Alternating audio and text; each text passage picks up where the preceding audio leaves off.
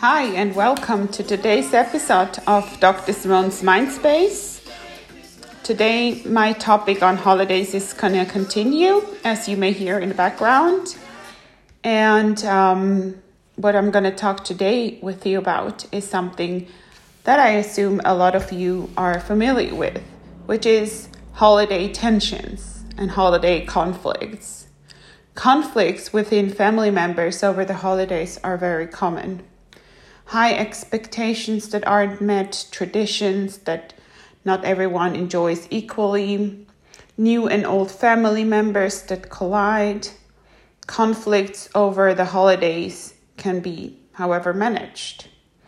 And conflicts are a topic or is a topic that um, I've been talking about before.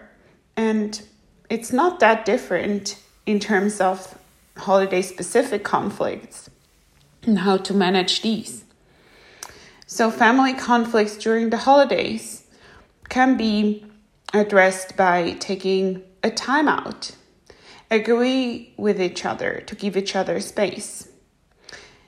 If we're hyperly aroused, to being angry, and really upset with each other, to continue the fighting and arguing is really only going to escalate the situation. Because when we're agitated, our prefrontal lobe, our prefrontal cortex is not in control anymore. It's our amygdala, our fight, flight, freeze mode that is active. And that is the one that wants to fight or wants to retreat and just becomes calm and doesn't say anything, but is still very agitated if you would check their pulse. Even somebody who is quiet, not saying anything, can have a very high pulse and be very agitated. So, dealing with conflicts when everyone is agitated is not going to work. We need to calm down our nerves in order to unite again. So, there, that's why I mentioned the timeout because the timeout can be very helpful for everyone to calm their nerves, to calm down, and then be able to get together again and have a way to repair. Repair of a conflict is way more important than the actual conflict.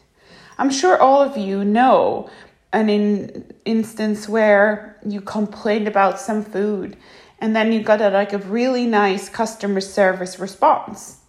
And you're like oh wow i will go back to this restaurant many times. But if it's the opposite they dismiss your complaint. You're probably not going back there and are remaining in a crunch about this restaurant. And maybe even share with others hey there i would not go. So it's really really important to find a way to talk through and also get a sense of closure. But it's also important to agree to disagree. Not everything needs to end in a consensus. And I think this is a very important message to many of us that try always to find an agreement among couples or among family members. It's okay that not everyone has the same opinion thank God. Otherwise, we would end up with a lot of bad ideas being promoted rather than good ones. So I really hope that you can take that little message as some kind of a little reminder of how to deal with conflicts. It's it's easy tips. They're not rocket science, but they're very helpful and actually very effective as well. So please do not hesitate to contact me if you're interested in knowing more or if you have feedback. I'm always happy to hear. And I wish you all a happy holiday season and as constructive conflict management as possible. Take good care. See you soon. Bye bye.